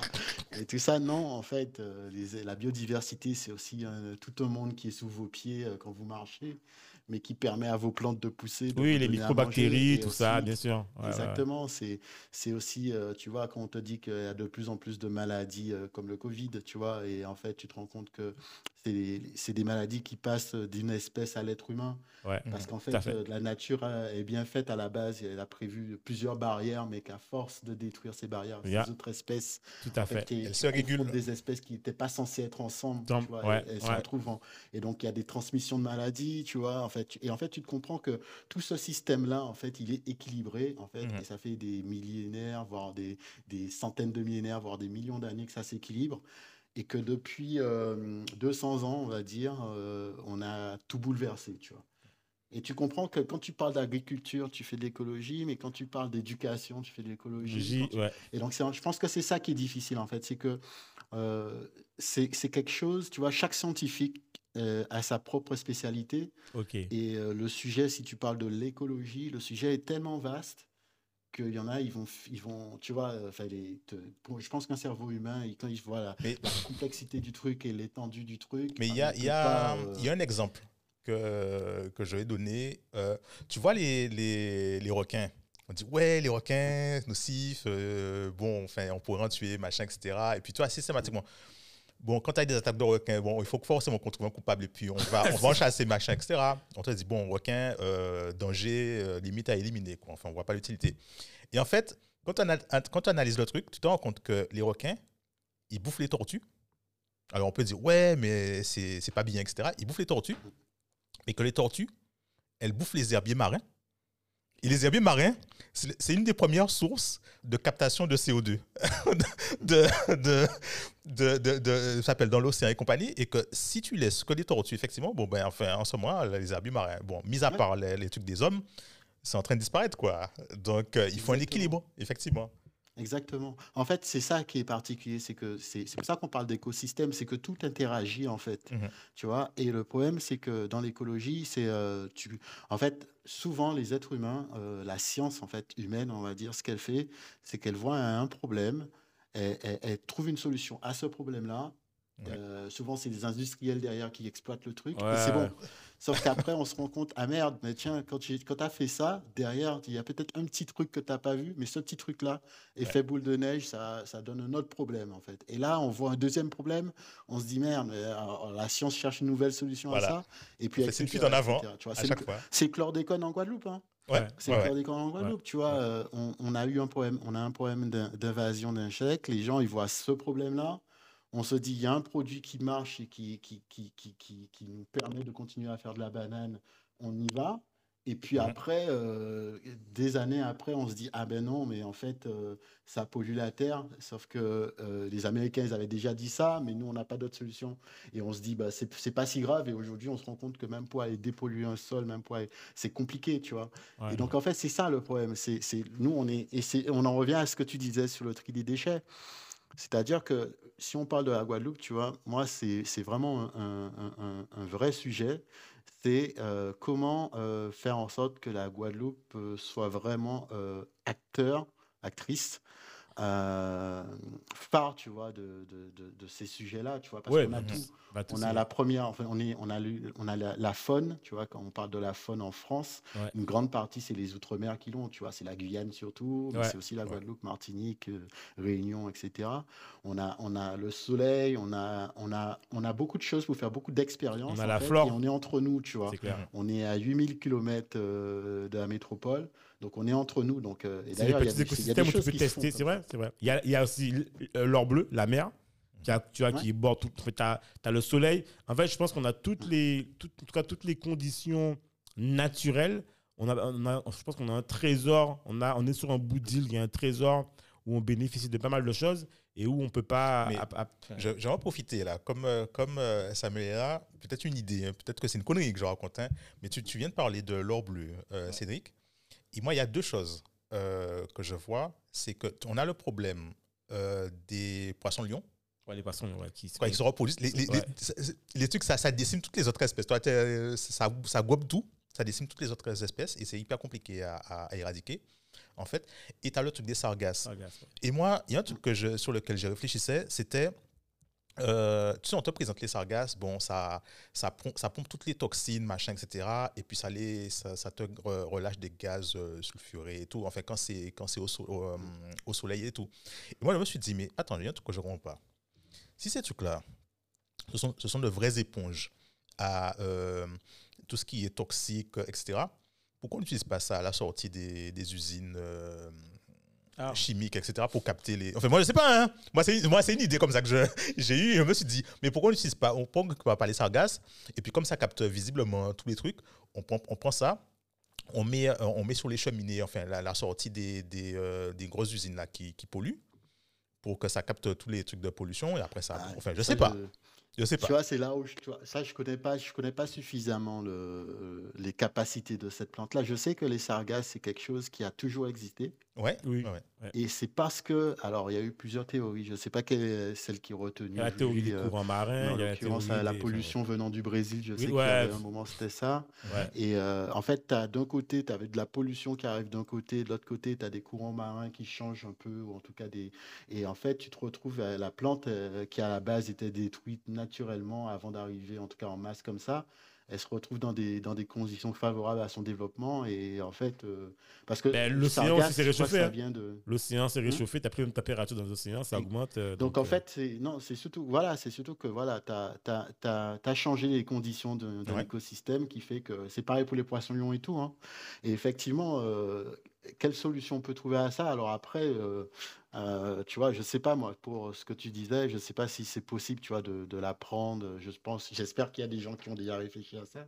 Mhm. Mais en tout cas, tu vois, je- tu te rends compte que quand tu modifies un, un- un- un écosystème, en fait, tu peux pas. euh, Ouais, tu peux pas tu prévoir. des, des- des- Ouais. des produits chimiques dans l'eau, euh, tu sais pas qu'est-ce que ça va donner en fait. Et quand tu te retrouves après avec les sargasses, tu vois, des fois le problème que tu crées, que tu vas créer au Brésil, euh, enfin la- le problème va se créer euh, euh, 4000 km plus loin en fait. Ouais. C'est c'est Ouais. ça, le- c'est ça le problème. Et, vois. et c'est autre, que- autre truc, je vais te attends, avant que tu démarres, en fait, un, truc- un truc important que je voulais euh, aborder avec toi, c'est euh, la, la relation entre le business, parce que c'est quand même un autre monde, Ouais. entre le Mhm. business, d'accord, ou l'économie et euh, développement durable, écologie ou transition. C'est quoi le truc? Si tu si, si, parce que si- je pense que pour, pour, pour beaucoup de gens, euh, quand tu parles écologie ou transition, ou je sais pas ce que tu veux, on Ouais, parle pas business. Greenpeace, On parle, on parle, voilà, on ça, parle ça pas association, d'argent. on parle Ouais. fondation, on Alors, parle je, business. je vais faire, je vais vous la faire en deux, en deux, en deux, en deux morceaux. La pre- le Ouais. premier un peu plus, euh, euh, on va dire, engagé, c'est en fait, on revient à cette notion de développement durable et transition écologique. Le développement durable, euh, c'est trois piliers, en fait. Mhm. C'est l'économie, euh, le social et l'environnement. Et donc, quand on te présente ça, en généralement, on te fait trois cercles. Mhm. Et on te, tu vois, euh, trois cercles qui se coupent à un endroit au milieu. Et le milieu, ouais. c'est ça le développement durable, tu vois. Ok. Mais quand tu vois ça, en fait, tu dis, ça veut dire quoi? Ça veut dire que tu considères que économie, euh, environnement et social sont au même niveau quasiment, tu vois. Et que va- valent autant, en fait, on va dire ça comme ça. Et que tu peux mettre deux d'économie, trois de, trois de, de social, un d'environnement, etc. Et dans la réalité, ah ben, en fait, euh, s'il n'y a plus d'environnement, il n'y a plus d'être humain, en fait. Ouais. Donc, il n'y a plus Ouais. de social, il n'y a plus d'économie. Et donc, en fait, on parle, le développement durable, c'est plutôt, euh, on va dire, euh, c'est la durabilité faible, on va dire. Et on parle d'une durabilité plus forte. Et ça, ce serait, euh, on va dire, on va appeler ça comme ça la transition écologique. Et donc, tu as un peu cette idée que d'abord, tu as une première sphère qui est la plus importante, qui est l'environnement, Mhm. en tout cas l'écologie, on va dire ça comme ça, dans laquelle tu retrouves une deuxième sphère qui est le social, donc qui Ouais. est imbriqué dedans. Et au milieu, tu as l'économie, c'est-à-dire que l'économie est là, euh, elle est nécessaire, mais elle est là pour servir le social, et le social toujours dans un cadre euh, environnemental. Et finalement, euh, la logique, elle est, elle- c'est une logique simple, c'est de dire, mais s'il n'y a pas de planète, il n'y a pas d'êtres vivants.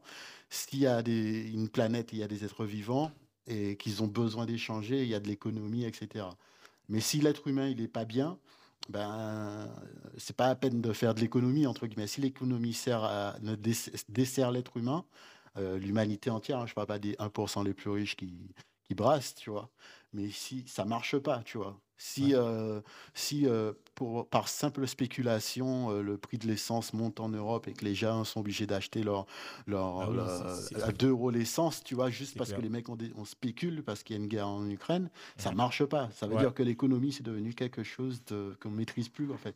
Alors que c'est un truc, alors qu'à la base, il faut quand même que l'humain il soit mieux, il gagne quelque chose, en fait. Tout à fait. Donc c'est un peu ça le postulat. Donc après, euh, une fois que tu as dit ça, tu dis, bah, ok, maintenant, euh, si tu fais une entreprise qui, euh, qui respecte ça, qui prend en Mhm. compte euh, dans la manière de travailler, dans sa mission, dans la mission qu'elle se donne, de, de faire en sorte que tout le monde, entre guillemets, y gagne, que ce soit euh, ses, ses collaborateurs, que ce soit ses clients, qui sont des personnes aussi qui vont utiliser leurs produits. Donc, ils n'ont pas intérêt à mourir parce que s'ils sont morts, ils ne pourront plus acheter leurs produits, si tu veux. Que ce soit euh, la- les collectivités, l'endroit où elle est installée, c'est aussi l'endroit où ses clients, ses, ses clients et ses salariés habitent. Euh, les, les pouvoirs publics, si, si elle, elle contribue au bien, etc. Si, si tout ça, elle le fait dans, en, ayant, en assurant une certaine pérennité, donc une pérennité financière, donc en fonctionnant, en marchant l'entreprise, en fait, c'est un côté un peu gagnant-gagnant. Et en plus, on se rend compte que euh, les entreprises qui sont engagées, euh, finalement, c'est elles qui attirent les talents aujourd'hui. Les jeunes qui sortent d'école sont plus attirés par ça, donc tu recrutes mieux. Euh, aujourd'hui, c'est aussi un critère pour faire, quand les, comme les entreprises, elles ont pris conscience de leurs responsabilités, en tout cas la plupart, hein, on va pas parler de Total, tu vois, mais euh, la plupart des entreprises ont, ont pris conscience de ça et en fait, elles préfèrent elles-mêmes travailler avec des entreprises qui ont pris conscience. Donc en fait, tu te retrouves à être favorisé. Euh, tu te rends compte que la législation, parce qu'au final, euh, qu'ils veuillent ou non, les, les décideurs, ils sont là aussi pour s'assurer qu'on ne meurt pas tous demain. Donc, qu'importe les discours qu'ils peuvent avoir, à un moment ou un autre, euh, euh, il va falloir qu'on se range, sinon on va mourir. Donc, à un moment ou un autre, ils vont être de plus en plus exigeants et on le voit déjà. La, la réglementation, la législation autour des entreprises est de, est de plus en plus stricte, tu vois. Euh, on parlait du tri des déchets. Aujourd'hui, tu as la loi AGEC qui est passée plusieurs fois, enfin, il y a plusieurs, euh, en plusieurs morceaux, on va dire. Et aujourd'hui, euh, bah, c'est celle qui fait que les emballages plastiques, ça a été. donc, ceux, les entreprises Ouais. qui faisaient des emballages plastiques, elles ont dû se, se transformer ou mourir, en fait. Et donc, la transition écologique, c'est déjà aussi prévoir, c'est de la veille, c'est aussi euh, s'assurer que ton entreprise, finalement, va pas couler. Hein, Tout simplement, ou, euh, ou sera toujours dans l'air du temps, elle va prendre en compte ces enjeux, elle va être avant-gardiste, parfois même elle va aller plus loin que la réglementation, euh, etc. Et en fait, on se rend compte que les salariés sont contents de travailler euh, dans ces entreprises-là. Ça donne du sens à, à ce qu'ils font dans leur, dans leur travail, donc un engagement et donc un, enfin, vraiment un engagement encore plus fort, une vraie reconnaissance de ces clients qui vont faire des choix. Les clients font de plus en plus des choix en fonction de ça. hein. Euh, tous, les, tous les scandales qu'on entend, euh, tu vois, euh, sur les marques, etc., qui ont travaillé avec les Ouïghours en Chine et tout ça, ben derrière, c'est des clients qui disent j'achète plus chez H&M, j'achète Ouais. plus chez, chez Zara, etc. En fait, donc c'est c'est chez Nike, tout ça. Donc c'est et c'est des nouvelles marques qui apparaissent parce qu'elles sont plus vertueuses et tu as des jeux. Donc en fait, c'est ça en fait. Donc quelque part, il y a ce côté gagnant-gagnant, c'est dans l'air du temps, euh, c'est une, anticipation de toute la réglementation qui arrive. euh, voilà, Ah ouais, c'est etc., etc. En fait, donc, donc il est là en fait. le- là, si on doit parler d'aspect business, c'est qu'il est là en fait. C'est qu'on se rend compte que aujourd'hui, les entreprises qui sont réellement engagées, elles, elles font, elles, elles gagnent bien en fait. Elles font du profit et en plus, elles, elles prévoient des, des risques importants. Quoi. Mais surtout, ce que moi je comprends, c'est que, en fait, c'est ça qui est intéressant dans ton discours, c'est que, en fait, pour toi, il n'y a pas business et écologie, c'est business dans écologie ou dans transition. En fait, pour toi, en fait, le business, c'est une pierre de l'écosystème dans lequel on vit. Et effectivement, ça a du sens. C'est-à-dire que si tout ce qu'on fait n'est pas réfléchi de manière durable, c'est-à-dire que quand tu crées, en fait, euh, disons que créer un business devient une conséquence de l'écosystème dans lequel tu vis, où ça va amener en fait une plus-value à, l'homme, à l'humanité et à son écosystème. Et justement, euh, le fait de créer une activité, c'est pas quelque chose en fait qu'on sort d'un contexte et qu'on dit ben voilà, je crée une activité parce que je veux gagner de l'argent tout simplement. En fait, si l'activité n'est pas créée en conscience avec l'écosystème dans lequel on vit et le contexte, euh, tout ce que tu veux, hein, tout azimut, finalement, ça n'a pas de sens. Et c'est vrai que je trouve que c'est très intéressant de réfléchir une activité de manière pérenne et durable. Et, dans, et je pense que d'ailleurs, même, je pense que même plus, en allant encore plus loin, j'aime bien quand tu as utilisé ce mot-là. C'est un mot qui, je pense, qui revient souvent maintenant. euh, for good, tu vois, parce que c'est en tech for good, euh, euh, Fresh Africa qui est tech for good. Mhm. Je pense que c'est ça un peu que tu peux aussi expliquer. C'est quoi en fait cette signification de for Peut-être que tout le monde n'a pas compris. Nous, en fait, ça fait quelque peu qu'on est familiarisé avec ça. C'est Station F, tu as le truc euh, Tech for Good, tu as plein de trucs comme ça. Ouais. Mais c'est quoi le truc for good que tu, peux- si tu peux nous expliquer un peu bien euh, euh, Voilà quoi? Bah, ce sont, c'est ça, c'est c'est ce dont, je suis ce dont on est en train de parler. C'est-à-dire que si moi, par exemple, je, je, me, je travaille, par exemple, dans, dans l'alimentaire, Ok si moi, le produit que je fais, en fait, quand tu le consommes, euh, il, te fait du bien en termes euh, de santé. Ok. que pour le produire, pour produire ce, ce produit, euh, j'ai euh, les, les producteurs qui ils sont, ça leur fait du bien. Tu vois, imagine que tu fais du café et que toi, ton café, il est fait au, au- au Mexique ou je sais pas au Brésil. Ok. Yes.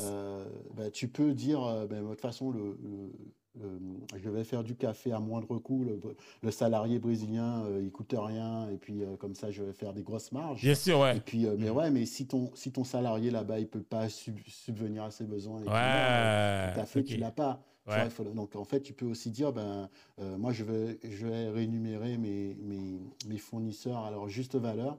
Je ne vais pas tenir compte d'un prix du marché, qu'on- Ouais, on va dire, ok. euh, compétitif, etc. Mais je vais avoir une vision à plus long terme, etc.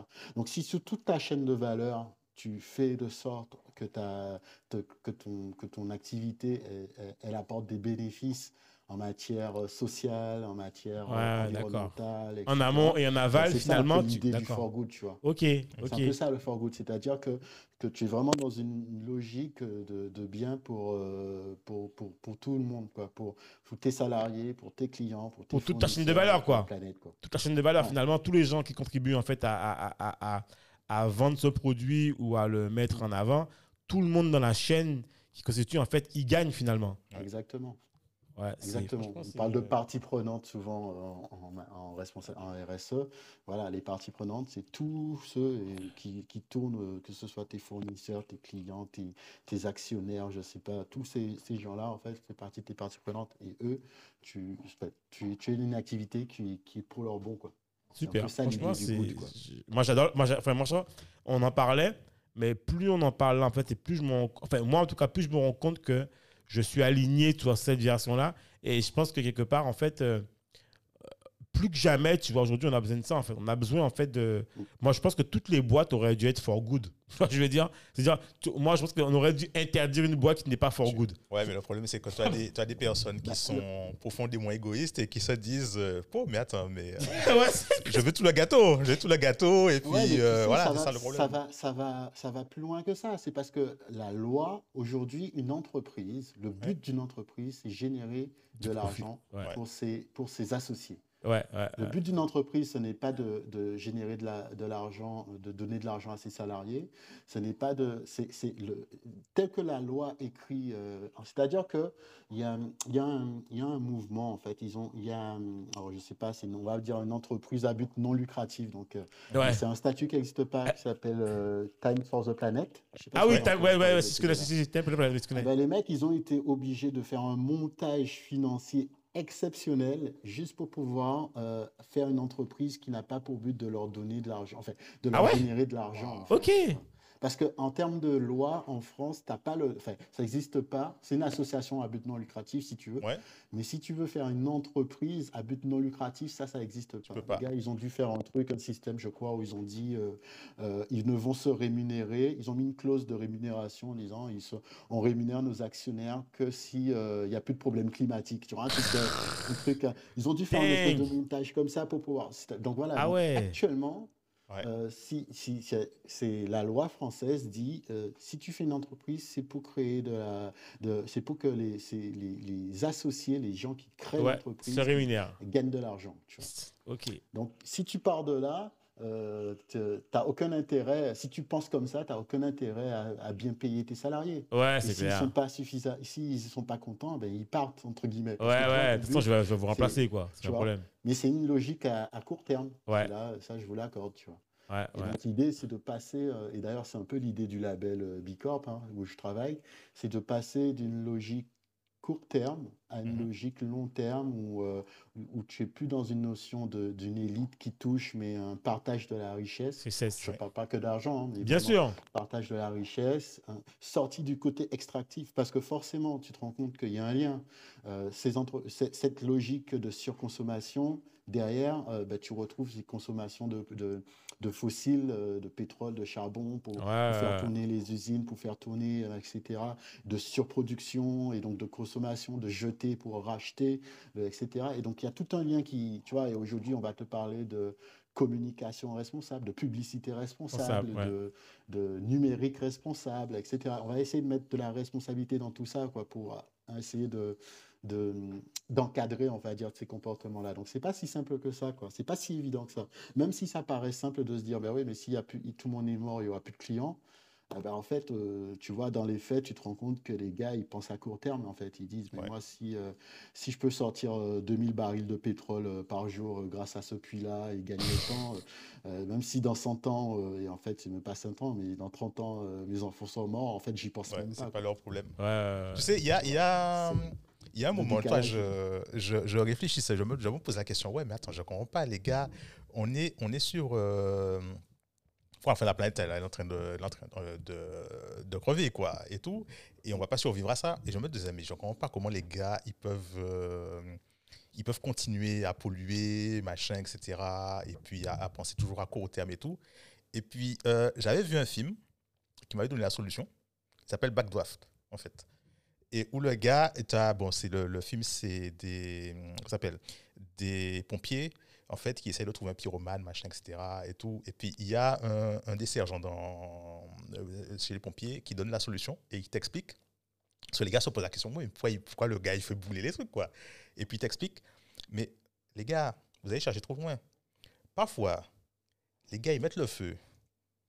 Mais c'est juste pour voir le truc brûler. Il ne pas, faut pas chercher à comprendre plus que ça. hein. C'est, tu vois, les gars, ils sont en train de scier la branche sur laquelle ils sont. Mais c'est juste parce qu'ils ont- ils sont comme ça, c'est leur nature. Ils aiment scier la branche, ils aiment mettre le feu. Il ne faut pas chercher plus loin que ça. Et, voilà. Et tu as la réponse. Non, et En puis fait- quand, tu, quand tu es dans une zone de confort, enfin une zone d'habitude où tu es, tu, tu es depuis des générations, tu gagnes et ça fonctionne, tu, tu vois pas. C'est un peu comme Ouais. le, le truc des, des, des, des taxis où Uber est arrivé, Uber a tout, enfin, tout bouleversé. Tu, tu- là, tu te, tu te dis, mais mince, qu'est-ce que. je- Et même, même dans le. Je prends Uber, c'est même pas le bon exemple, parce que Uber, on dirait que dans la chaîne, c'est pas for good, puisque Uber, Uber Ah non, tu as- là, c'est clairement, pas- là, c'est clairement, c'est clairement pas. Mais je veux dire, quand tu là, c'est intéressant. Quand tu prends le système, le système des, des, des, des taxis, où tu étais déjà non for good pour le taxi, c'est-à-dire même pour les clients, tu t'es maltraité. Ouais. Là, tu as Uber qui arrive, qui dit Ah oui, moi, je vais traiter, mes clients vont être rois. Ça, c'est vrai. Chez Uber, tu es un client, enfin, jusqu'au début, tu étais roi. Voilà. Après, ça s'est dégradé. ça s'est dégradé.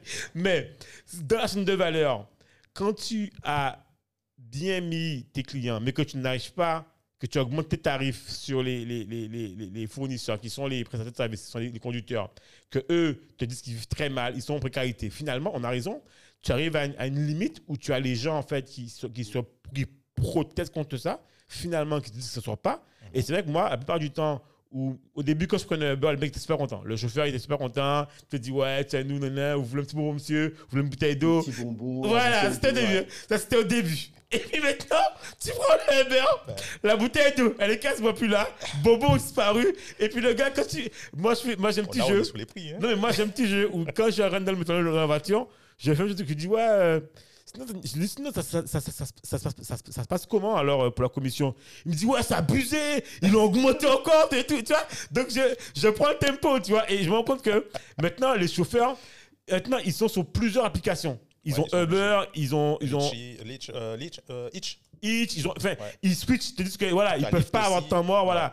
Et donc finalement, tu te rends compte que voilà, et ça, encore, c'est logique à court terme, tu vois. C'est clairement, et voilà, effectivement, tu as, tu, tu as raison dans le sens où je pense que le for good, c'est vraiment dans toute la chaîne de valeur. Et si elle n'est pas mise en chaîne de valeur, en fait, forcément, ta logique, elle sera à court terme et ton Ouais. business va, va pas fonctionner, quoi. Donc, euh, ouais, ouais, Exactement. ouais, ouais, c'est clair. Exactement. Ben, écoute, Ouais, Samuel, on, on- on est sur la, on est sur la, la fin de l'épisode, tu vois. Ça, tu me disais que Ça tu n'étais pas sûr. mais On est déjà à 1h07, Voilà. d'accord? Tu m'as rendu compte? Et du coup, alors, euh, sur la fin de l'épisode, moi, en fait, j'ai envie de te dire, c'est s'il y a quelque chose. En fait, toi, maintenant, qui est dans le domaine de la transition écologique, le développement durable, s'il y a quelque chose, en fait, que tu pourrais conseiller ou que toi, tu as appris et que tu penses qui est fondamental, c'est quoi, en fait? S'il y a un truc que nous, on ne sait pas et que tu te dis, ouais, ça, vraiment, il faut que les gens comprennent si et ça, c'est quoi, en fait, qui, pour toi, est en train de changer ta vie ou a changé ta vie complètement? C'est quoi, en fait? Qu'est-ce qu'est-ce que tu peux Ah nous ouais. dire? Ouais. Ah, il y a plusieurs choses, mais moi, la, la première chose, enfin, ce, qui, ce, qui, ce que moi je pense qu'il faudrait vraiment que les gens comprennent, c'est que dans les, quand on parle d'écologie, donc déjà tout le monde est concerné. On ne parle pas d'un truc qui concerne les bobos parisiens de Montmartre, tu vois. C'est souvent, c'est ce qu'on pense. Hein. est- Souvent, on pense à Hidalgo, on pense Bobo, on pense périph. Euh, euh, le périph' a, été coupé, c'est du n'importe quoi. Elle pense qu'à elle. tu vois. Pour moi, il y a juste deux possibilités. Soit tu anticipes les choses, Ok. soit euh, ce sera forcé, ce sera brutal. Ouais. Soit tu as anticipé le fait qu'il fallait trouver un monde euh, où tu n'es pas obligé de prendre ta voiture tout le temps, soit il y a une guerre en Ukraine et puis là, euh, Ouais. tu peux plus faire un plein dans ta voiture, mais là, c'est violent. Ouais. Tu vois. Vrai. en fait, c'est ça. La, pour moi, c'est ça la question. La question, c'est jusqu'à quel point on est capable d'avancer euh, en, en pensant que jusqu'ici tout va bien, jusqu'ici tout va bien. Vaut, Ouais. mieux, vaut mieux une transition Soit on douce. est capable, plutôt qu'une transition c'est dure. exactement la même chose. Ok. Soit Ouais. on est capable d'anticiper et d'être toujours euh, à fond sur ces sujets-là et de faire en sorte que, que, que, que, avec ce qui se prépare, on soit toujours prêt et on tienne et quitte à ce qu'on on persiste quand les autres vont s'écouler. hein. Yes. Soit euh, on considère que non, euh, c'est bon, euh, je me la roule bien en ce moment, je ne vois pas pourquoi je le ferais moi et pas les autres. Ouais. Et au moment où on note, tu vois, ça va tomber. Tu vois. Et Ouais. quand ça va tomber, C'est fait mal. Ça va faire mal. Voilà, c'est un peu ça. Et c'est ça l'écologie. Parce que dans ce système-là, euh, il n'y a pas de gentil, de méchant, il y a pas les- la, c'est physique. C'est Ben, c'est comme le, ben, hey, c'est comme le, le Covid. Hein. Quand c'est tombé, c'était c'était brutal. Hein. Ouais. C'était direct. Hein.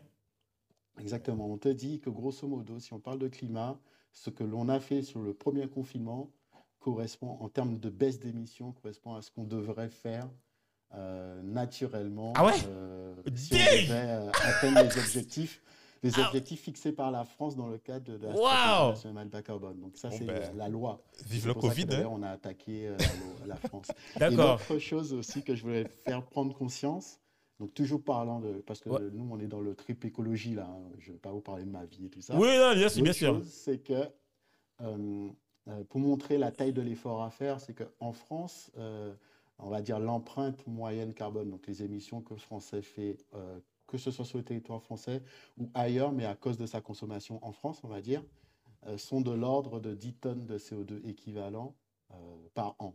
Ok. En Guadeloupe, les chiffres que j'ai trouvés, Mhm. euh, c'est plutôt 16 tonnes équivalent de CO2 Sérieux? par, par an par habitant. Ah ouais? L'objectif pour tout le monde sur toute la planète pour pouvoir tenir les objectifs euh, Ouais. de, climatiques, on va dire, Ouais. et, et faire en sorte que la planète reste viable, Être euh, je tonnes. rentre pas dans les détails, Ouais. c'est 2 tonnes par Deux Deux tonnes tonnes Ouais, d'accord. Donc, Ah ouais, nous si on est. Français, si un Français moyen, sachant que dans les, la moyenne de 10 tonnes, on intègre les, les Guadeloupéens, les Martiniquais, etc. Ouais, ouais. Mais si, on va dire, si un Français moyen doit diviser par, on va dire en moyenne, on dit 5, 6, euh, ses activités pour pouvoir tenir les objectifs de Paris, un Guadeloupéen doit diviser par 8. C'est ça, en fait. Ça, c'est Ah un ouais. truc qui est très, très important. Je pense qu'aujourd'hui, il y a plein de débats sur l'écologie en métropole. Je ne sais pas comment ça se passe en Guadeloupe parce qu'on a le droit de ne pas. Ouais. Mais ça, voilà, c'est ça la réalité aujourd'hui. euh, pour, pour, pour, pour les Antillais. Et donc, c'est vraiment se rendre compte que je pense qu'en métropole, on ne fait pas assez attention aux Outre-mer sur ces sujets-là. Ouais. Que malheureusement, ce qui va encore se passer, c'est que les lois elles vont tomber depuis la France pour tout le monde et ça va Et arriver en Guadeloupe Tout à fait. sans aucune adaptation. Si on- Mais on a la chance en Guadeloupe d'être entre nous, entre Guadeloupéens, de pouvoir euh, avoir des projets, de pouvoir tester des choses. Ça n'a pas marché, mais faire des tests Tout à vois. fait. je, je, il y a plein de trucs, la monnaie, une monnaie locale. Ouais, ouais, ouais, ouais. j'en sais rien. Il y a des choses, testez des choses. Préparez-vous parce que plus vous faites des tests partout ailleurs, plus il y a des chances de trouver des solutions et de puiser là-dedans pour, euh, pour, pour tout ce. Ouais. tout- qu'on nous prépare. Quoi. Top, top, top, top. Bah écoute, euh, en tout cas, Voilà. sincèrement, moi je suis super content de qu'on t'ait reçu. Moi, particulièrement, ça fait plaisir puisque bon, on a fait plein de trucs ensemble. On fera aussi d'autres choses ensemble. Je pense que même quand on, même quand on, même quand on sera pas, euh, peut-être papy, on va être tout ensemble. Je On rigole. peut arrêter là, les jeunes là. Je. On est jeunes là, les Je gars. rigole, je rigole. Mais en tout cas, moi, c'est un épisode particulier parce qu'en fait, euh, Samuel et moi, on a fait plein de trucs ensemble quand on était plus jeunes, d'association. Les 400 coups. Ouais, les 400 coups. Et, et, euh, je suis content en fait qu'on parle en fait de, de, de cette, cette nouvelle vision, tu vois, euh, pérenne, durable en fait, et, et, et qu'on parle de cette transition. Moi, je pense qu'elle n'est pas que solidaire, elle est collective, tu vois, la transition, elle est globale. Et, moi, je, ben, j'ai hâte en fait euh, ben, qu'on puisse nous, j'ai dit nous, toi, moi, Do, qu'on se rend compte en fait, sur d'autres horizons. Et les horizons où finalement on est en phase sur ce qu'on vient de dire en fait dans le cadre du, du, podcast, tu vois.